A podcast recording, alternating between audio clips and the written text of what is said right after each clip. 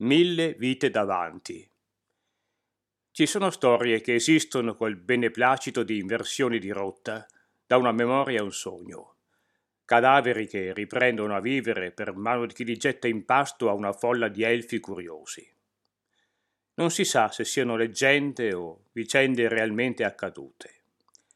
L'artefice non si palesa, se non nelle sembianze di un dimesso scrittore non si smetterà mai di rovistare in qualche vecchia soffitta o di credere agli orchi e alle fate. La realtà è più dura di quel che si pensa. Non transige uno specchio neppure davanti ad allettanti promesse. Camuffarsi è un alibi all'impossibilità di una redenzione sicura.